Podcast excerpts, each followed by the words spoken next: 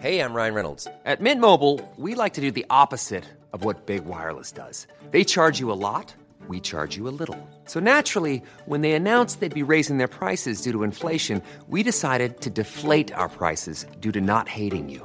That's right. We're cutting the price of Mint Unlimited from thirty dollars a month to just fifteen dollars a month. Give it a try at mintmobile.com slash switch. forty-five dollars up front for three months plus taxes and fees. Promo rate for new customers for limited time. Unlimited more than forty gigabytes per month slows. Full terms at mint mobile dot com. This Week in League, Wayne Bennett reunites Dane Laurie and Tamana Tahu to bring their racial slur ping pong routine up the F three. Isaac Luke attempts to qualify Rangi Chase for the two thousand eleven Tuwera Nikau All-Stars. It's been scientifically proven Darren Lockyer is better than Benji Marshall, except at goal kicking where they're as shit as each other. And we wrap up the Four Nations as well as this show for two thousand eleven. All that and more This Week in League.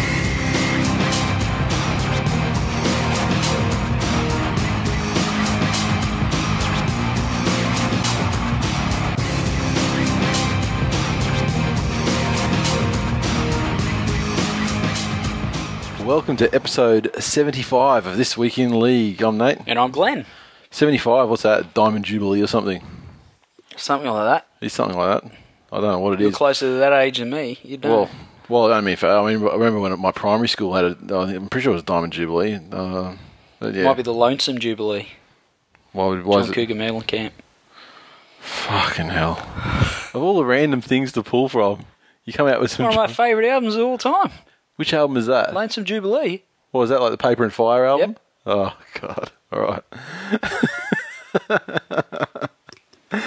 You See, slag it off even, and then you realise the absolute classics that came from that album. No, no, I wasn't going to slag it off. I remember I remember as a child when we'd uh, be driving around, you know, going to the beach and stuff, and Dad would be playing that because, you know, Dad music. Um, But yeah, no, it's just, I, was, I wasn't going to slag it off. I was just, just going to say, just interesting. Like even like seventy-five episodes into the show, and um, still learning. Yes, it's a great thing. Yes, you sh- you should never stop because you got a long way to fucking catch up to the actual intelligent people of this world, Nathan. Well, yeah, I mean the John Cougar Mellencamp fans, or, or was he John? He was that was that was the John Cougar Mellencamp era, wasn't it? I think it was. Yes, it wasn't. When he, okay, so it's before he dropped the uh, dropped the Cougar and added the Mellencamp. Oh dear, oh dear. I'm not gonna, this is the last episode. I bet he picked up a few cougars along the way too, Johnny. still, still. Um, I don't have any housekeeping stuff to really go into. I think we're just going to hit the news. Yes, I agree. Get your orders in for your merch.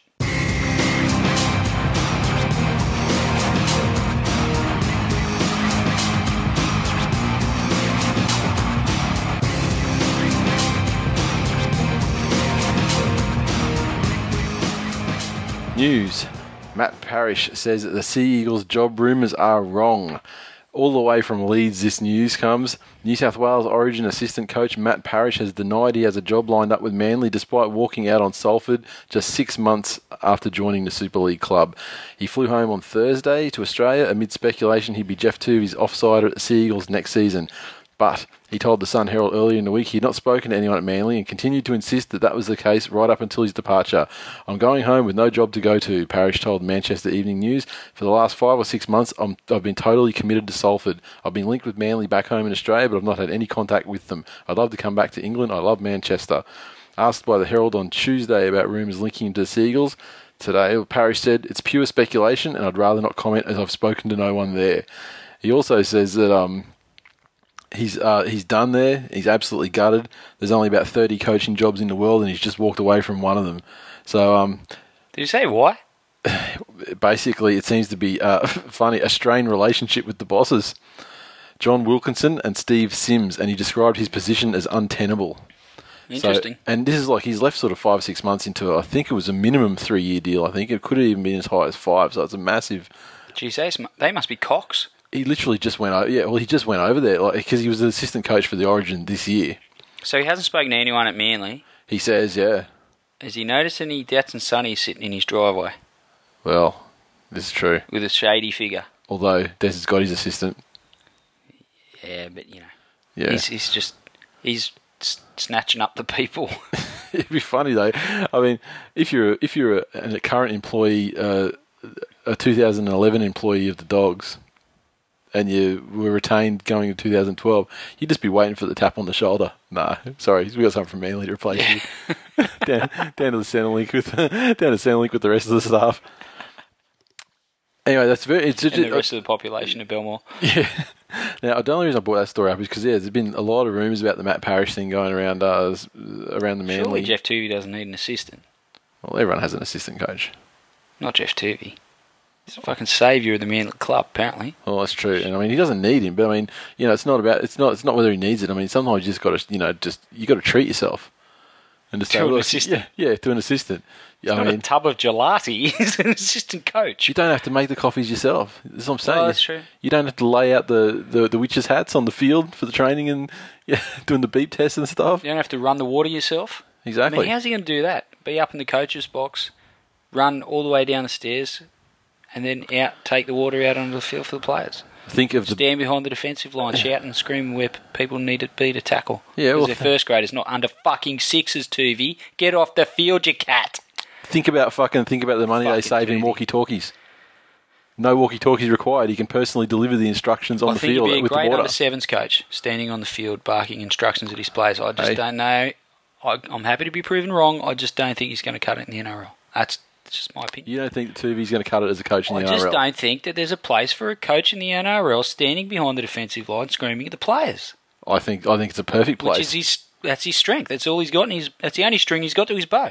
It's a very, as, very, very thin bow. As Toovey, as Toovey said, you know, he's not going to change a winning formula at, at Manly.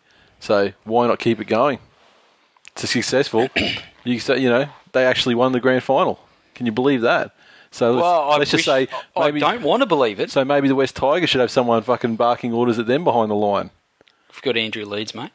Oh, Western Suburbs legend. Oh, so they've got Wallaby. Oh, so they've got an under sevens coach and too, do they? And not a cauliflower ear inside, I might add. Have you seen Jeff Toovey's head? My God, motherfucker used to bring down trees fucking twice his size on the field, and he finished his career at hooker. Mm. What do you expect? And then give him water. Yeah, that's what he became good at. Yeah, fucking oath he did. Premiership winning it's water carrier. The glory of his life, handing water. Andrew Leeds couldn't buy a fucking premiership at West. Get off the field, Toovey, a cat. So Andrew Leeds, the cat that he is, and yeah, seventeen Tigers, they're all cats too, and uh, and they're getting and they're getting Adam Blair to come over to them as well. So I mean, they just want to become a, a fucking legend. Cat menagerie. What a legend! And, He'll uh, take on six blokes at once. Andrew Leeds, Adam Blair, Andrew Leeds couldn't win a premiership as a player. Won was, a World Cup, didn't he? Because he was fucking hopeless. And uh, won a World Cup in a fake sport. Yeah, exactly. exactly. I mean, so, so what, you know, he could have won fucking World Cup of tiddlywinks. Who cares? It's irrelevant. Uh, and he's brought his premiership losing skills to the water carrying for the Tigers. And um, it wouldn't surprise me if he was, if he was calling who was going to catch anyway, that bomb at the maybe, end of the game. Maybe you never know. Manly's probably planning to sack Toovey, you know, and say that he's like trying to steal people to go to wherever he's going to go next. To go to behind the, to the behind Matt the defensive line. I mean, you wouldn't put it past Manly for for a second. Uh, God knows yeah. what they're up to. Manly don't sack people until they turn it. and uh, and there you go. and Toovey can't wait till they sack the you. Club. Should have sacked you fucking thirty-seven years ago. They're, they're not going to be sacking me. I'm, I, I, as as with Toovey and with Beaver, I never left the club to go elsewhere. Not that fucking Desi. Speaking of assistant Edit. coaches, that's the second time I've said it in this show, dude. I'm just going to say... He's fucking straight, straight through note, to the keeper. Note to future Nate. Edit that out. I always do. First time I listen to it, I write down... You do not. You let them slide because you get sloppy in your editing. I, no. We went through this earlier. Yeah, yeah, no, and I didn't let any slide last With week. Your sloppy editing. The only time I let him slide is when I actually purposely did. And that was basically just to see the reception. And everyone's like, oh, fucking don't censor him. So, what's Matt Parish going to do for a job? Don't care if he's not at Manly. Don't fucking give a shit. Might go the Dogs. Maybe he will. No, no, because Kelly Egan's there. Got one eye on his driveway. If he sees the Dats and Sonny pull up, he's like, oh, God, here we go. He'll be out there for two fucking hours, this bloke. Maybe, I mean, you know, given it... But I know what he's got in his glove box. Given that he's actually a well a well-regarded uh, coach uh, who they say can do the job as a head coach, maybe he'll head to the West Tigers because let's face it, the current system's not fucking doing it, is it? Next story, David Penna moves up in the Manly organisation. Former Parramatta and Souths playmaker who's been juggling his sales manager role at two G B with his N Y C, a Toyota Cup coaching duties at the Sea Eagles, is one of the big beneficiaries following the defection of Des Hasler and other key staff. It's a bit of a dream come true. I'm really looking forward to what Penna said. I've been with the club going on seven years now. Obviously, there's been some great coaching staff ahead of me, and it's been a matter of time where you just have to wait and be patient. That's a good part about coaching. It doesn't matter how fast you can run anymore. I played with Jamie Lyon in his very first game of rugby league at Parramatta, so hopefully we'll do well and I'll get to coach him in his last game. That'd be nice. Penna has enjoyed success in the lower grades of the Sea Eagles and was recently touted as oh, a candidate. Oh, he's when... already trying to usurp Toovey. No. Now he wants to coach Jamie Lyon his last game after I oust Toovey and put knives in his back and getting sacked from the club. Oh, fuck, what's going on at that club? What a fucking retard. Who cares what David Penna does? If he was any good, he would have followed to bloody, what's his name? Hairbear. Desi. Out the door. To, to coach, to coach the, uh, the Toyota Cup uh, Canterbury side. Oh, probably be an assistant. Des needs all the assistance he can get, apparently. Well, he does need all the assistants he can get. You're absolutely right. But I mean, at the moment, he's got you know he's got the first assistant Kelly Egan, then second assistant some other guy, third assistant some other guy, and then he's got the guy that basically fucking runs the brush over the boots and gets all the mud off the tags, Jim Dimmick. Um, and uh, so he's he uh, being being Toyota Cup coach. I mean, he's overseen the uh, development of a lot of the players uh, that won the premiership in two thousand eleven with Manly. Premiership winners. I haven't seen the entire squad, but sixty or seventy percent of the full-time squad I've coached for two or three years or more and seen them turn into young men, Penna said. Everybody's not quite sure how Toovey's going to go, but I can tell you right now he's going to be an outstanding rugby league coach. I can't wait to work with him. Until he usurps him and takes his job. Cat. He's a cat as well. It'll be a succession plan. Toovey will coach the side for ten years, probably get seven, maybe six, seven premierships in that time, and then uh, then it'll become David Penna's turn. And he'll probably go on. He'll get six or seven premierships in the following ten years. It'll be a fucking great time to be alive. Ex-Parramatta and Souths player. Yep. You want him running your club. Well, just saying. You took an ex-Cowboys coach that took him to the spoon fucking a lot of years One in a row. Won a premiership too, I might add. One, yeah, the only premiership in the club's history. Gee, what a lonesome. Well, I guess you'd be better than the Sharks. Better than the Sharks. Imagine that. At least you're better than the Sharks. I'll sleep well, well at night. Well, you won as many premierships as the fucking Dragons, I'll I guess. I'll sleep well at night, thank you very much. Yeah. I'd say you, you won as many premierships as the Dragons, except they won a lot more recently, of course. I'll still sleep well at night. You know why, Nathan? Why is that? Because I'm not a So what, you're just trying to create more editing for me now? Is that right? Yes. And I've got to, I hate to break it to you. I don't know who's been filling your head with lies, but you are. Next story, David Gallop is in favour of fixing games. Schedules. N R L box, David Gallop has raised the prospect of a fixed schedule during the term of the next broadcast rights. Boss. I think you call him N R L box. Oh, he's a bit of a box too. Maybe you need to edit that out too. Well, box is in what? Like, it's in a... Yeah. N R L box David Gallop blitz of C-bombs has, has raised the prospect of a fixed schedule during the term of the next broadcast right deal for all but the final few weeks of the season. With clubs and supporters campaigning for a fixed draw, Gallop has for the first time suggested the compromise package, which would allow fans to know venue and times for N R L matches for all but the final month of the competition. Hurrah! In the last four weeks, the schedule would be drawn up to ensure teams fighting for the highest places in the premiership are given top billing. The N R L now uses a rolling schedule, which we all know and hate, which gives supporters very little time to organise travel to matches and clubs to assemble corporate and fan support. Gallop is clearly a fan of fixed scheduling, as evidenced by the fact that he hasn't ever fucking done it. But while there have been many saying... Who wrote this shit? He's clearly a fan of it. One, yeah, yeah. Fucking idiots. Fan, yeah, fan of Gallop. But um, Channel nine's not. But he's saying, while there have been many saying the administration should switch to a year-round fixed draw, he can still understand the logic of compromising for the networks who pay for the product. Certainly towards the end of the season, we can see an advantage in the blockbuster games being assured of being in the best time slots, Gallop said. The trick for the N R L will be balancing the needs and wants of supporters and clubs who could lock in long-term schedules against those of the networks who will bid for the next broadcast rights.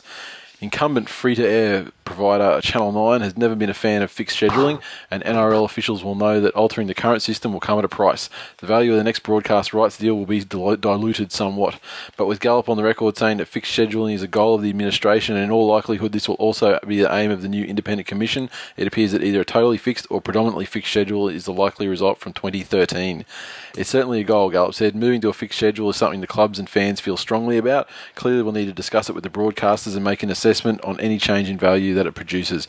Giving fans certainty around the schedule has a lot of upsides for the game. At the same time, making sure that our best games are in our best time slots is also an important consideration. Hmm. I just, I can't believe it's taken this long to even get to the point where he's willing to make somewhat of a compromise. Yeah, I can understand why, you know, Channel nine was saying, yeah, they, they obviously want to pick their the best, theoretically, the best two but games for Friday Night Football. Channel nine shared the rights to A F L, and they have a fixed schedule. So why yeah. is look? Why do they have to dig their heels in with the N R L? It makes no sense. It's double standards. They just, they're used to the way they've got it. With, I mean, they've got it very, very good with uh, rugby league, N R L, and they just obviously want to keep it that way. I don't know why they don't just, you know, base it on the previous season. Because, yes, you do have teams that perform well in one season and they drop out, and there's always a surprise team or whatever that come back into the finals. But it's never like a wholesale change. You you could do the average over the last several years. Yeah. And you know which teams rate best. Yeah. Regardless of where the fuck they are on the ladder. Yeah, and so why... Tigers always rate highly. No one watches Manly. Broncos rate highly. I mean, well, Broncos rate highly. Bronco, facts. Broncos, Science, Broncos rate highly in Brisbane. But they do have that split where if they do the you know the first game, second game thing on Friday Night Football, where Queensland have to watch a Broncos, Titans, or Cowboys game, yep. and New South Wales, you know, get another game and then have that other game second at nine thirty. I think it's not rocket science. As long as you keep no. the fucking Sharks, Souths, and Canberra off T V, Parramatta, win. oh Parramatta, Newcastle, and as long as Parramatta and Newcastle never play each other on T V, cannot lose. Exactly. I mean that's that's a, and and also I mean you know Parramatta versus was it Sharks. Let's face it, just keep Parramatta off T V and you're probably all right. Just keep Parramatta, stop them playing on T V at all. But the Parramatta playing against Newcastle or Parramatta playing against Cronulla, it's T V cancer. And also the draw should ensure that they only happen once a year too. No home and away on that fixture. Yeah. And they should play it in Siberia. Well, with I mean, no crowd. Yeah. They should play just it in like, a, in like a in like an in, in an ab- abandoned hangar. Yes. They can set up cameras and they can film it, and, you know, so they can play it, uh, you know, at three a.m. for anyone who's fool enough to want to watch that shit. Exactly. But yeah, okay.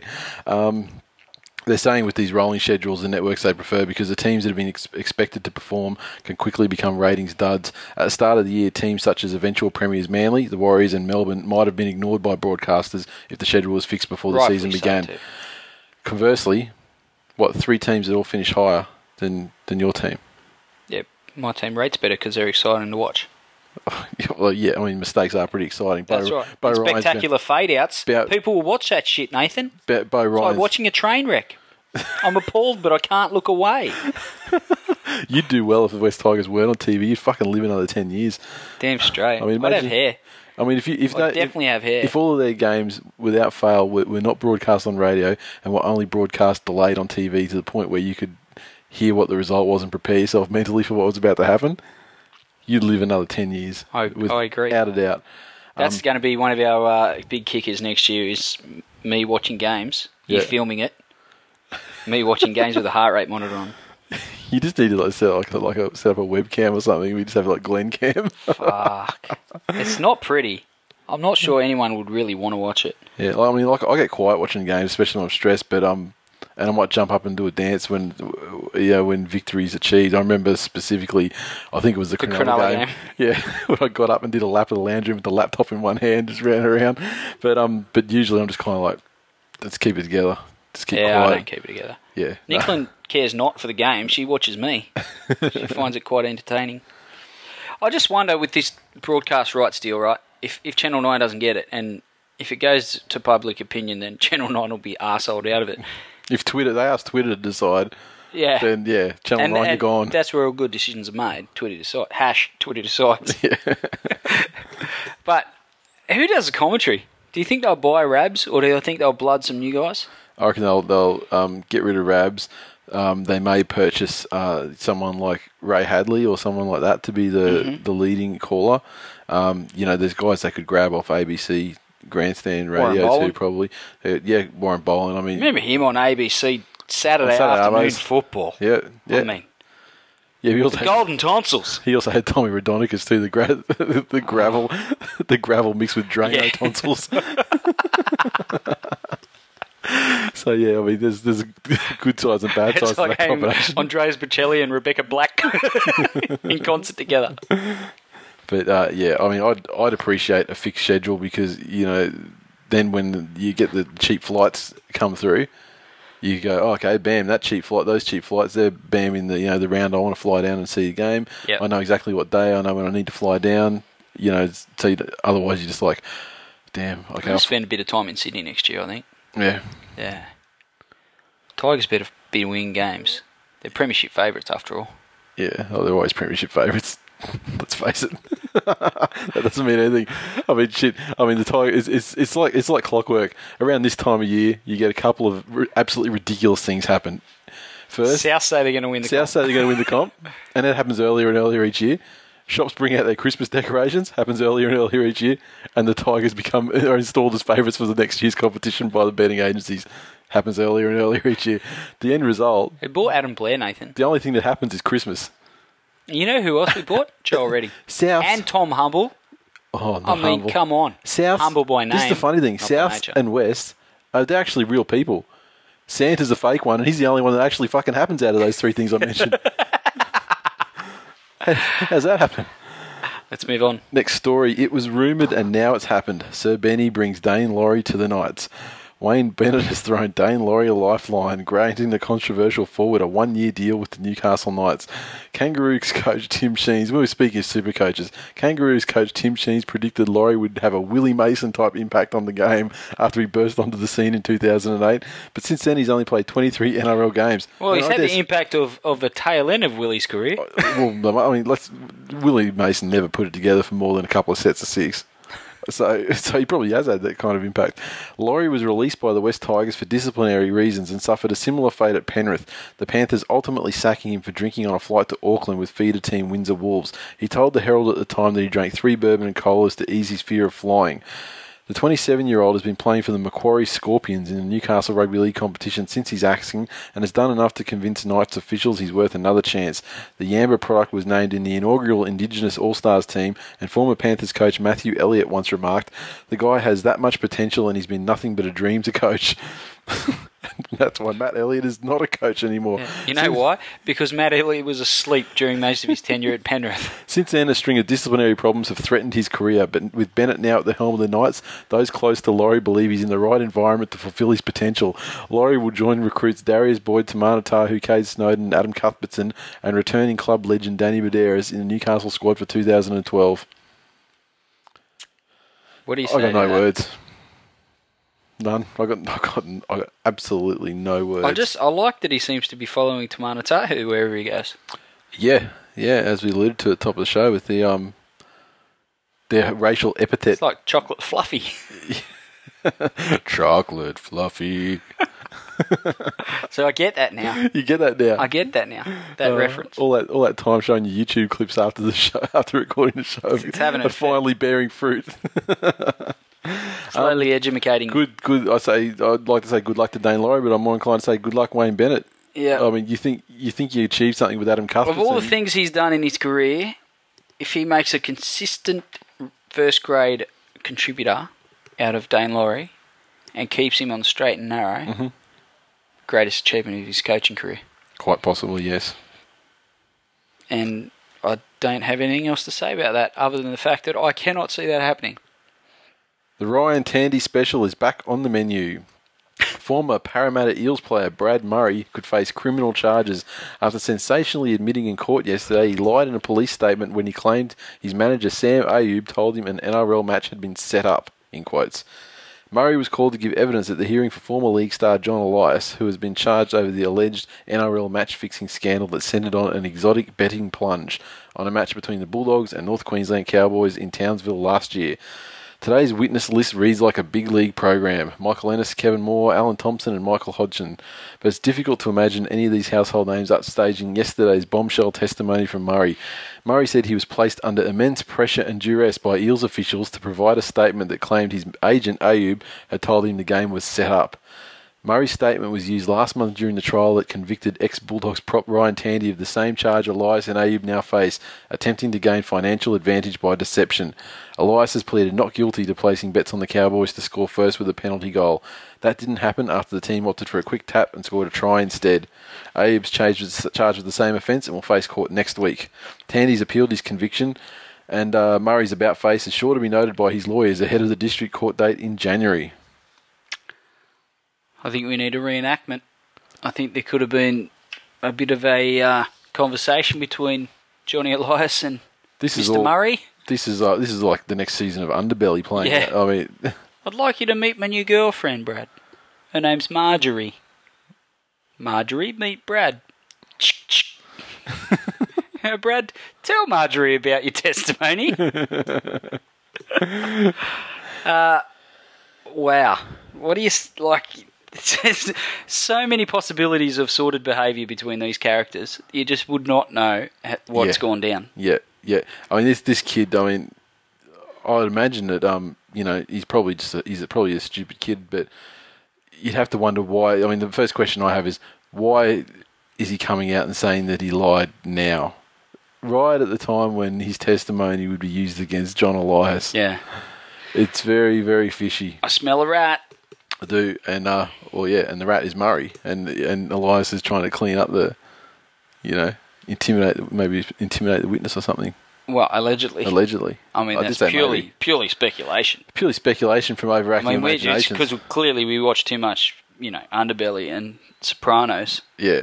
And stuff like that. I Good mean, fellas. That stuff doesn't go on in real life. Brad Murray's just had a bit of face. Yeah.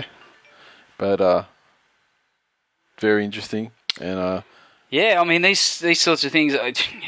What happens with Tandy's case then? And does he, if he gets acquitted, does any club pick him up? Yeah, I think. Imagine he, that. I think yeah, he'd be a, he'd be a struggle to pick up. I mean, maybe the yeah. Cowboys. Imagine that, Robert Louis. Oh dear. Isaac Luke just keeps on digging. Isaac Luke has admitted deliberately trying to break the leg of England halfback Rangi Chase during the Four Nations. Luke was given a two-match ban for twisting the leg of Chase, who was also his cousin, during the Kiwis' twenty-eight to six defeat by England in Hull in the semi-final. Or semi-final, the last pool game that actually had him knocked out of the final. The South Sydney hooker said he was angered by New Zealand-born Chase's decision to play for England. I just saw red, Luke, who apologised, told the Sydney Morning Herald. A lot of the legends that played in the black and white jersey, they wanted blood. I know Ruben Wiki wanted blood. I guess that's just the mentality of us young ones have taken on board. We had to talk the night before about what the jersey meant, and that, that must have come out. When you come up against your family, you want to outplay them. I didn't outplay him. I tried to break his leg. It was the wrong thing to do. Now I see that. At the time, I didn't. After the game, I said sorry. He said, it stays on the field.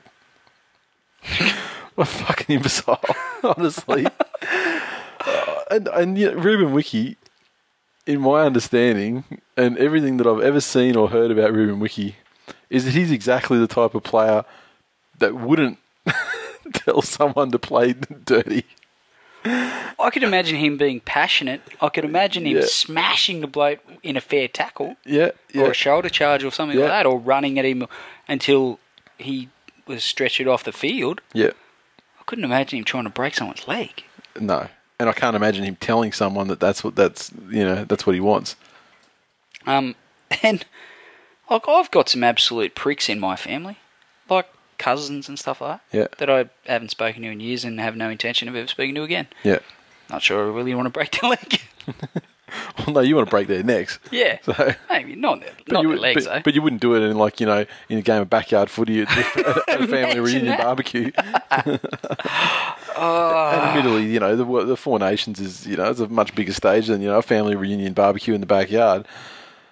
I just... But even so, there's a lot of cameras on it. I just don't understand what he's thinking. And the fact that he's... Re- A, he's admitted trying to break the leg of the guy. B, it's his cousin. I mean, it's just mis- it's mystifying. It's better, oh. doesn't it? This whole... He's the gift that keeps on giving. Hasn't he... Um, this last six weeks or so of international football, yeah, Isaac he, Luke's reputation, hasn't that gone to pot? Oh, he's... he's, abs- he's And and you see, like, the flip side of that coin is, you know, Paul Gallen, you know, the redemption continues.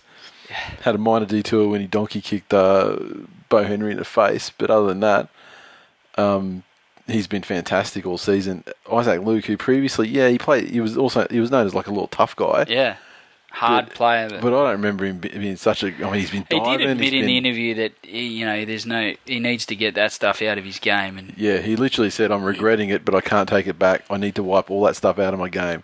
Well, it's good that you. It's good that you can appreciate the situation you're in, Isaac. Now, but but yeah, now let's put it into practice, shall we? I mean, there's literally there was an incident. He had an incident in every game, I think. Except for maybe the Welsh game. It was two cannonball tackles. Two cannonball, yeah. One on, one on Shilo, and then he had the one on uh, Chase. Yeah. And then he... Who was the can- there was another cannonball in the Newcastle test, wasn't there? Oh, no, no. I think the big... In- oh, Or was it, was it in that test? I mean, they had the one against Shiloh in the first game of the Four mm. Nations. Yeah, there was one before or was that it, too. I think. Yeah, because I remember the big incident now, that Newcastle test was Russell Packer with the elbow on Lockyer's yeah, head. Yeah. Um, got some quick fire stories. Tim Sheen's thinking of pulling the pin as the coach of the Australian team after avenging the only loss under his regime. Yay or no? Um, I think it's good that he's the Australian coach, because it gives uh, some Tigers players a saloon passage into the national side, and that's always good. Um, it also gives him access to some of the best players who might be coming off contract, and he might be able to persuade them to come play for the Tigers. Adam but, Blair. Sorry? Adam Blair, who doesn't play for Australia. Tom Humble. Joel Reddy, who Joel doesn't Reddy. play for Australia. I mean, these sorts of players. Tom Humble, who doesn't play for Australia. Okay, we actually see the fruits of his labour. But, geez, I know he's working hard behind the scenes. Robbie Farrow doesn't what play he, for Australia. Yeah, he had a word. He had a word to uh, Jared Hayne, who doesn't play for Australia anymore. Yeah. Who uh, had a word to Nathan Hindmarsh, who doesn't play for Australia anymore, who then went down to reserve grade and spoke to Joel Reddy and Tom Humble, and they went, oh, we'd love to play for the Tigers. We'd love to play for Australia. you tell you tell Jared to tell Timmy, if Jared ever plays for Australia again and gets to see Tim, tell him to tell Tim that we're interested. And that's yeah. that's, that's where these things start, Nathan. And um, my take is I, I honestly don't care if he does or it doesn't, because, I mean, obviously the Australian team, uh, it's always a quality bunch of players yeah. and a quality nucleus. They could coach themselves anyway. I mean, Matt I, I, Parish. They could. Matt Parish could coach them. I mean... Gee, Scarecrow Matt coach Elliott, them. Matt Elliott could coach them to success, honestly. Come on, mate. That, that's ludicrous. I'm telling you, for a fact. Dane Laurie get a run. That'd be a challenge. Dane Laurie get a run for Australia. Maybe that's what they should do. Maybe like the other international teams can pick Australia's national coach from the, the N R L head coaches as like a method of trying to handicap them to even up the international game a bit more. That's I a brilliant like idea. I'm taking it to the Independent Commission. David Ferner. yeah. He's an assistant already. He's yeah. the next step. Yeah, yeah. And I mean, it's not as funny as it sounds. And that guy's only an N R L head coach through, because of family connections. Because, my God, they've been patient with him. Yeah, I, I wouldn't mind seeing Shenzi have all his focus and attention on the Tigers, but I think he's done a pretty good job with the Australian side. And like I said, it does give him access and influence over those those players. And the Australian side thing is only it's only a weekend, one weekend per you know season. Anyway, I mean the other stuff comes at the end of the year anyway. No, Sheens is is such a perfectionist, mate. He and I mean he can so much time and effort. And they keep adding side. You know they add players. You know, to the as squad. The season wound down, mate, he was starting to look towards the Four Nations, and he was just That's thinking right. instead of instead of spending more time out on the field with Lottie to catch those high balls and Maltz to clean up those drops that Lottie makes on those high balls. So Chris Ninu can't dive through and pick up the fucking ball and score a fucking try in the last twenty seconds and knock the Tigers out of our fucking season.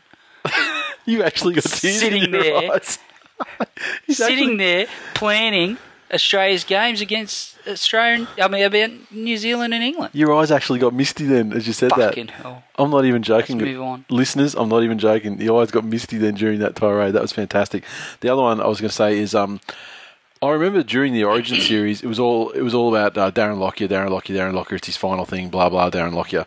But in game three, they were also saying that it was like on the down low, that it'll be Petro's last game as well. But an article came out this week saying that uh, now he hasn't decided if he's going to quit uh, from representative football, and he's going to make his mind up after the trial matches. So, Petro, representative, yeah or no? He can play as long as he wants. I don't care. I would imagine so too. It's a legend. Legend of the game. Why there, there's enough props there between Chilo and Hannett and Matt Scott. Scott and yeah. Those sorts of guys. There's enough props there to, to cover for him if he does decide to Uh, hang up his representative boots, but I have no issue with him playing on. He certainly didn't um, didn't disappoint anyone in this year, this series just gone. So yep, never has. I love Petro. He can play as long as he wants.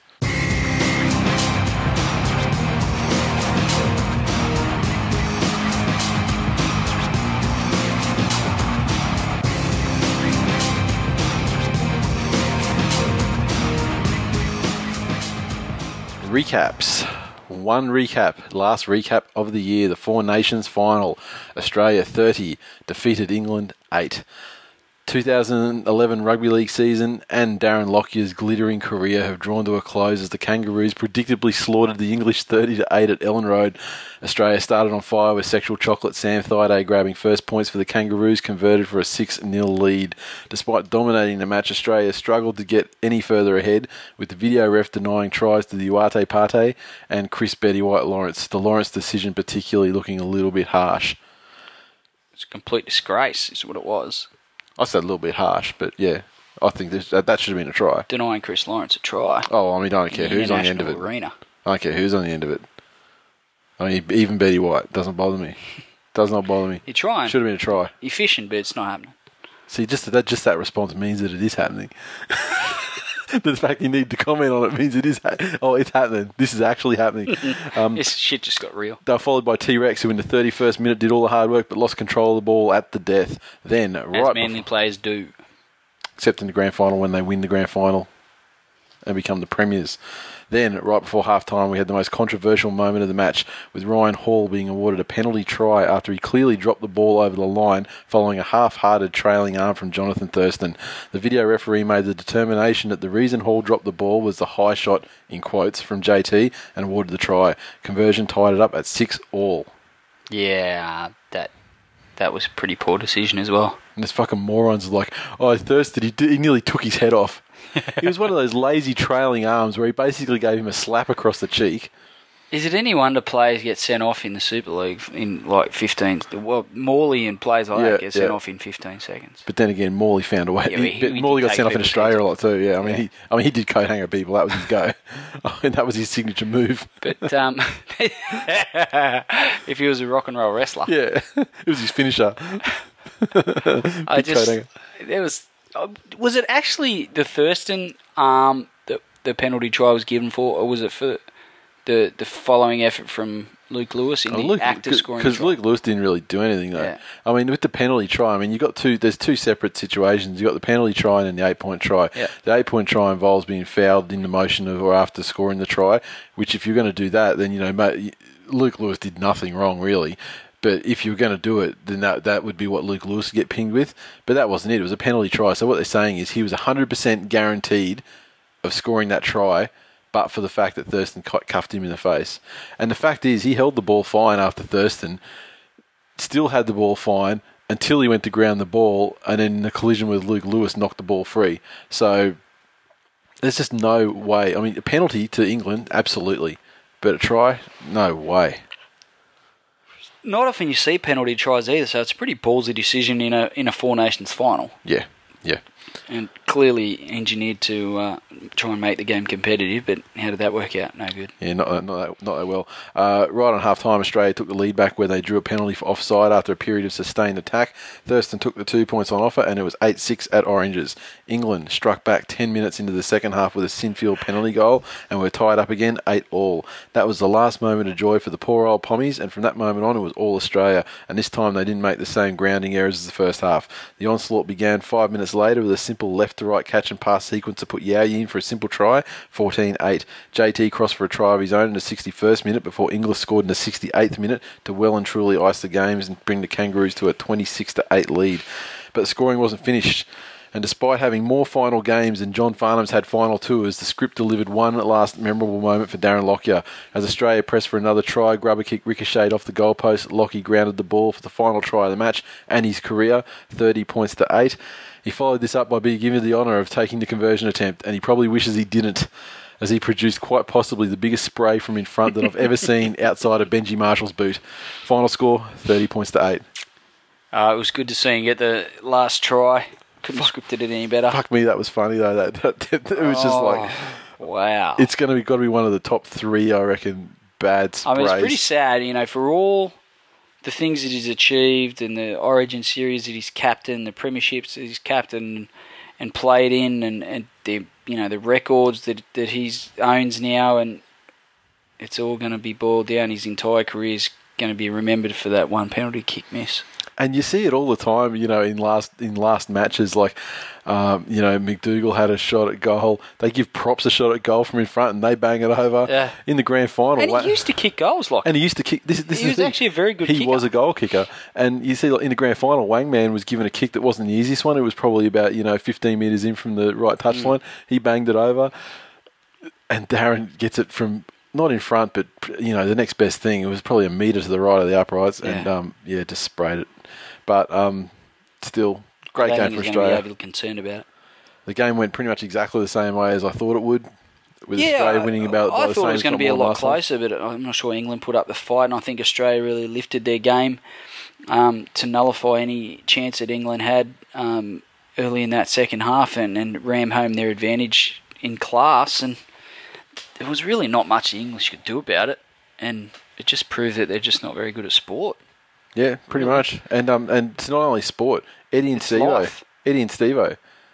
Not they're not good at commentary either. Not I mean, good at refereeing. I mean, I said on I said on Twitter that um, well, they had Matt Chechens. I mean, you know, he, he's our bad, but um, but Eddie and Stevo. I'm sure he's I'm sure he's got English blood, Chechen. I said on Twitter that Eddie and Stevo make Jason Costigan look like Frank Hyde, and I and, so true. And with their big call, like they were baying for blood. They were almost asking for Thurston to be sent off for that little little love tap, um, and saying things like, "Oh, it took his head right off." And like, come on, fucking come on, man! And um, another friend, another friend of the show uh, on Twitter at the Trophy Box. I can't remember the exact content of his tweet, but it was very accurate, saying that the English commentary follows the same pattern every single time in finals. It's like the first forty minutes, it's like it's our year, and then the first twenty minutes of the second half, it's like we can still win it. Yeah. And the last twenty minutes is like... depression. We're shit. Depression. Yeah. Australia, Australia's too good for us. Every single time. Um, yeah, I mean, it's good to see Australia at the top of the uh, rugby league tree again, where they belong. And... I know, I was disappointed in England. I, I as we said last week, I, I figured the game was going to be a lot closer, but I think Australia exploited Tompkins' frailties under the high ball. Um, yeah. He didn't really get a chance to to show yeah. too much in attack, and I thought they um, they controlled him very well. And, and when he was put under pressure, I don't think he stood up to it quite as well as what he did in the last game. So I think that England got away with fucking murder at times too when they play the ball. And and they'd start. Then the guy'd get up to playing the ball and just pushing, just yeah. doing his one-handed plow, snow plow to try and push the markers away, just shit like that, which is part of the Eng- the English game. Um, England, you, you said that you were disappointed in England, and I mean by definition, disappointment would mean, you know, that they failed to meet your expectations. I'm the exact opposite. I'm very, I'm satisfied. I guess I'm satisfied with England because they did exactly what I thought they'd do. Uh, sweet fuck all. Um, and it's unfortunate, you know, for English listeners that thought they'd uh, be better. And their jerseys are fucking horrible. Yeah, I don't know. I, yeah, don't know about that. You know, Crusader smear jersey, whatever just, they want to call I just it. Don't get it. Um, and our our U K correspondent Matt Boyle uh, once again hasn't disappointed. Oh, hasn't he's he always his, got something to fucking say? He's been mouthing off the whole entire Four Nations, and he's uh he's his last mouthing off. I've made sure I've watched the game twice before I posted. Once again, the Aussies show us why they're the best. I don't think we played badly. But they completely what are you, a fucking idiot? But they completely of course you played badly. But they completely nullified Tompkins, and our halves gave us no final ball. Thurston is class, in brackets, possibly the best in the world at the moment. Although I would question if he should have been on the pitch. His high shot was worse than T-Rex's in the Wembley game. Oh, no my God. I knew you'd love that one. You've only watched the game twice, and you still think that, you idiot. Your boys... It's like the first time he's ever watched rugby league, and he watched it twice, and he still got it wrong. Dickhead. Your boys do the simple things so well, and we make far too many mistakes. And I even had a smile for Lockyer at the end. In the world of This Week in League's revelation of the two thousand eleven season, I love Lockie. Oh, and one more thing. Banter and light-hearted patriotism, xenophobia aside, the show gets better and better, and I'm sure I speak for the majority of fans when I say, thanks, fellas, keep up the good work. Shut up, Matt. So he's redeemed himself. Now try and suck up now. Now try and bring my son into it and then suck up. England England have been vanquished, and uh, and he's he's content with his, his role now in yeah, life. And, uh, and he could get a job commentating. Started out with so much hope, and then like false hope, and then depression. Yeah. And then sucking up. And then a moment of extreme defiance in, in, in insisting that Thurston should have been sent off. Yeah. Come on, man. You're better than that. Well, no, no, he's not. Are you English? Maybe not.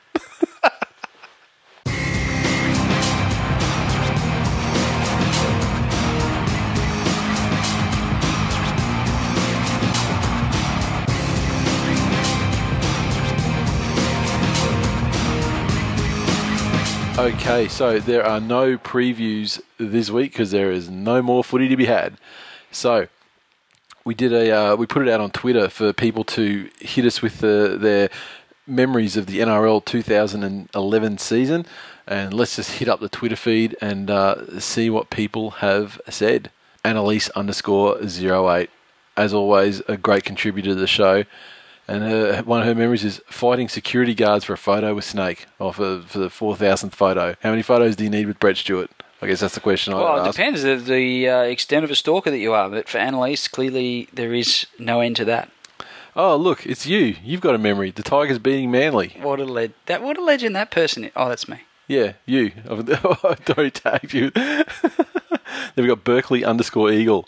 Brett Stewart's incredible catch and pass to Cherry Evans off Foran's banana kick versus Brisbane. I agree, that we were was there, magnificent. It was good. It was magnificent. Oh, and, he, and his next one's great. He sent through a heap. Hey, don't skip over my other one. Oh, sorry. Well, I mean, that's a isn't that's a bit masturbatory, isn't it? It is a bit.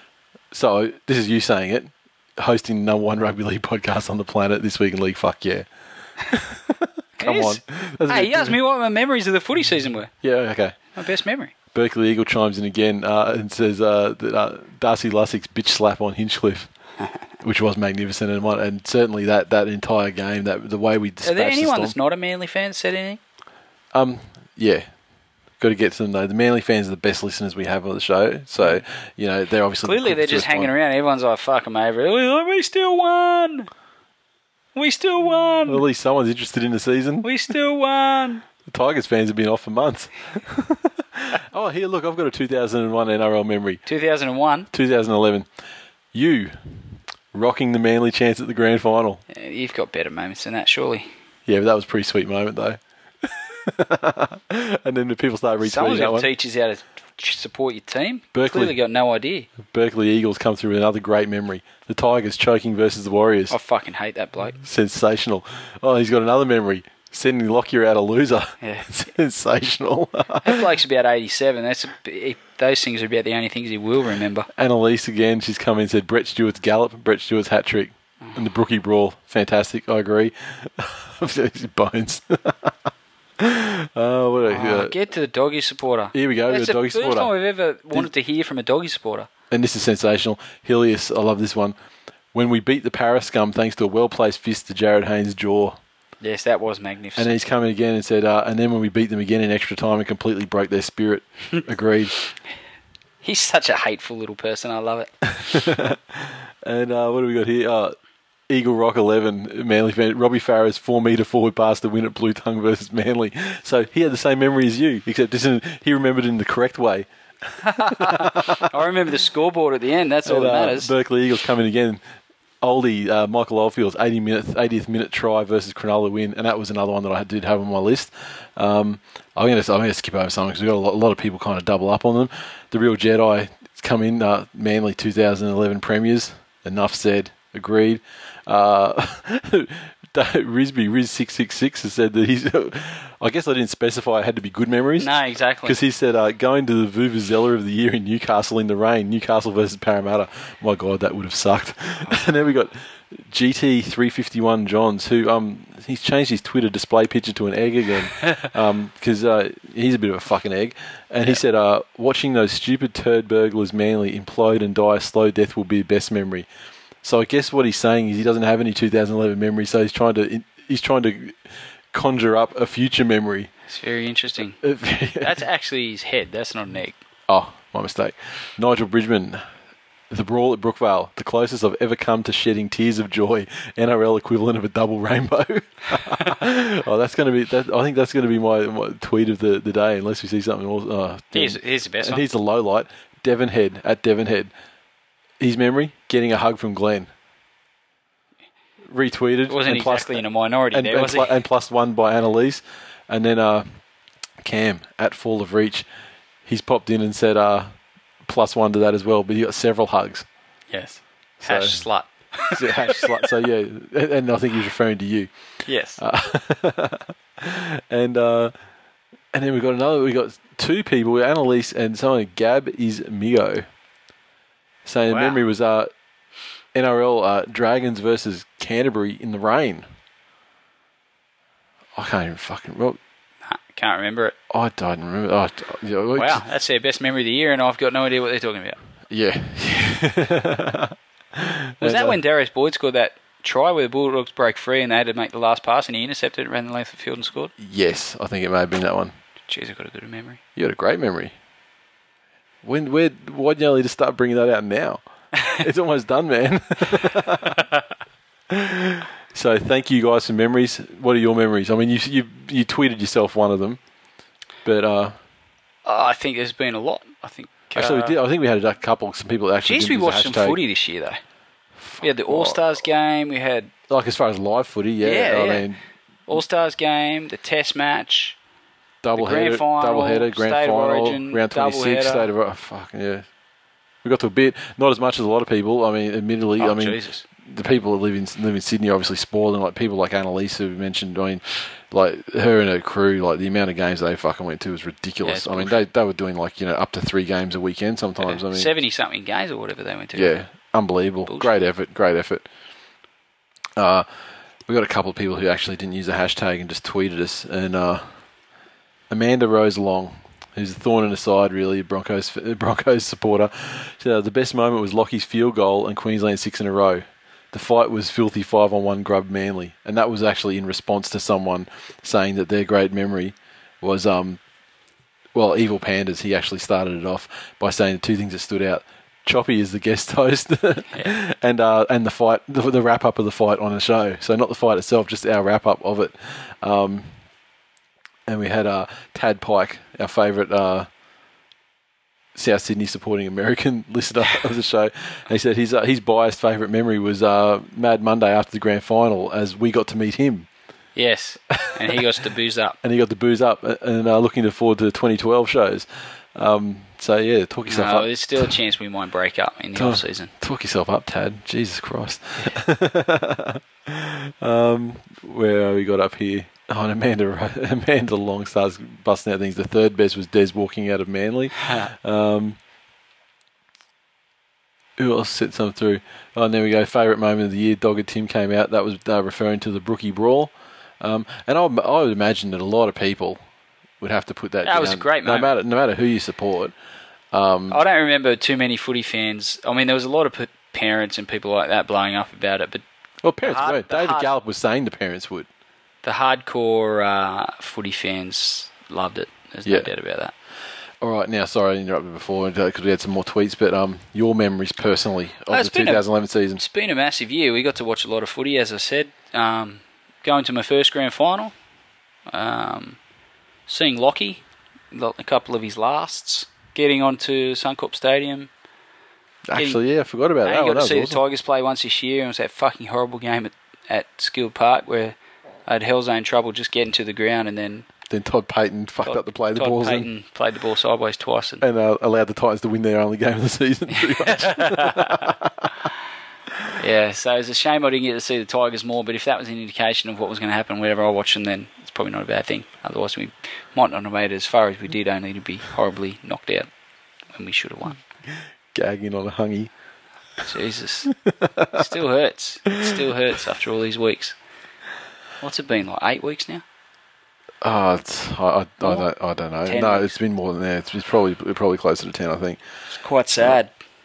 Quite sad that I hold on to these things. I'm trying to think of my memories. I mean, like, definitely the like oldies try against uh, against the Sharks. I mean, that whole grand last... Grand final, obviously, be number one. Grand, yeah, grand final, uh, winning grand final is number one.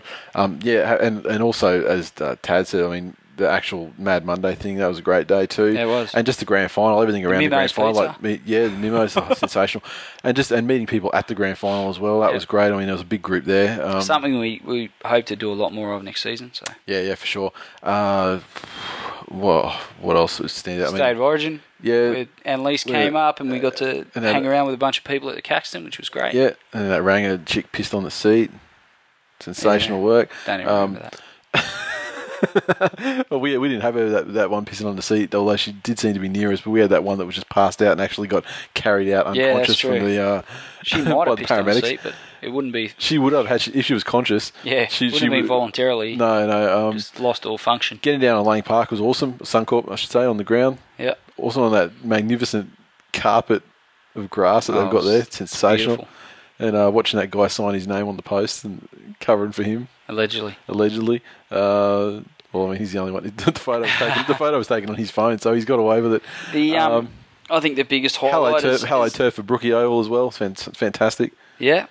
Yeah. No, we... Um, We've achieved a lot this year. We've taken some major steps with the show as well, and met, uh, you know, we've gathered a heap more fans and, and followers um, through the various modes of of uh, the website and, and social media, so which is great. I think we've the show's improved, and it's got funnier in stretches and less funny in other stretches. But it's, people seem to find it entertaining, which is uh, a constant source of uh, gratitude for me and bemusement at the same time. twenty eleven, that's it. It is. It's done, mate. So, um, congratulations on uh, a premiership victory and a uh, another year of mediocre podcasting. Oh, sensational! Thank you very much. Um, I'm still coming Tuesday nights for dinner, all right? Yeah, that's okay. You go for dinner. Oh, we wrapped the show up yet anyway. That was just season twenty eleven memories. We wrapped the show up after. We've got okay. some more to go. Have we? Yeah. What? We've got to wrap up. What have we got to wrap up? We just we got, wrapped everything. We got the up. usual stuff. We got the, we wrapped up the season, but I mean, we got the episode. Should we just go straight into the wrap up then? I okay. guess we do. So that's full time for episode seventy-five. That it is. Bam, straight into it. Are you trying to, you're trying to crack an hour, aren't you? No, no, definitely not. In fact, we've gone so much longer than I thought we would. As always, you can interact with us on Twitter, so follow at T W I League. On Facebook, as you know, facebook.com forward slash This Week in League and Google Plus.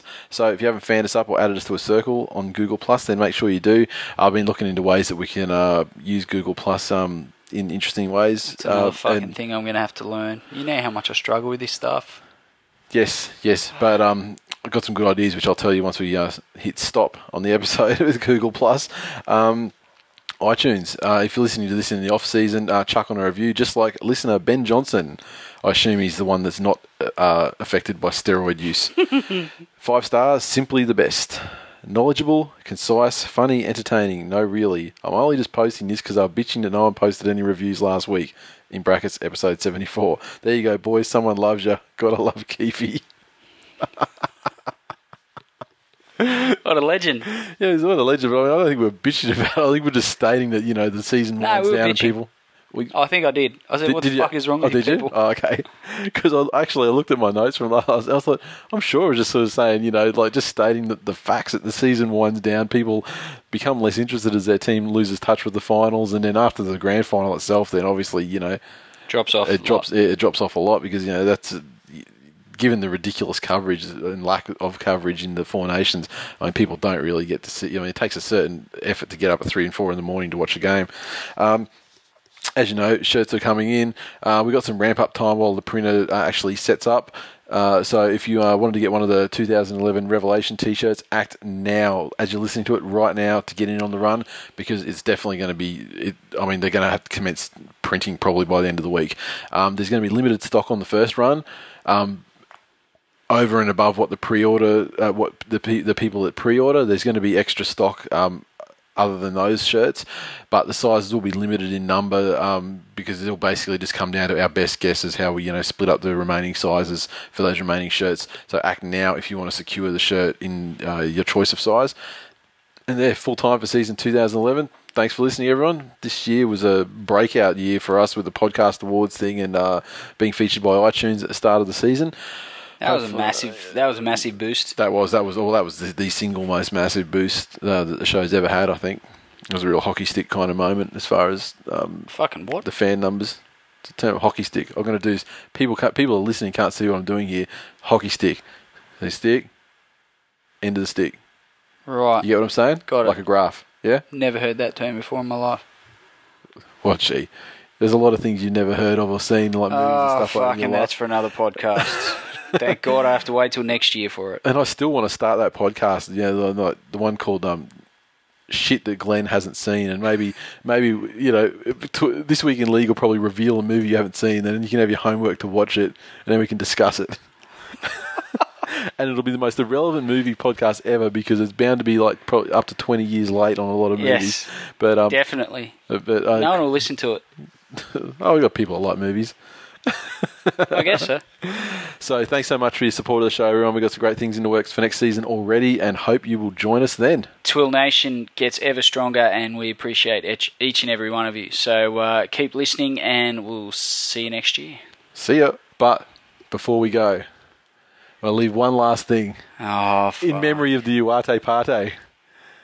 My, my son was given the most this crappy, I presume made in China, penguin by his grandparents uh, the other week, and um, it plays a very interesting song. And I think, given the fact that this is our last episode before Christmas, and given uh, the whole association with the Uate Pate, I think it's very appropriate. So I think um, we'll let the penguin take it.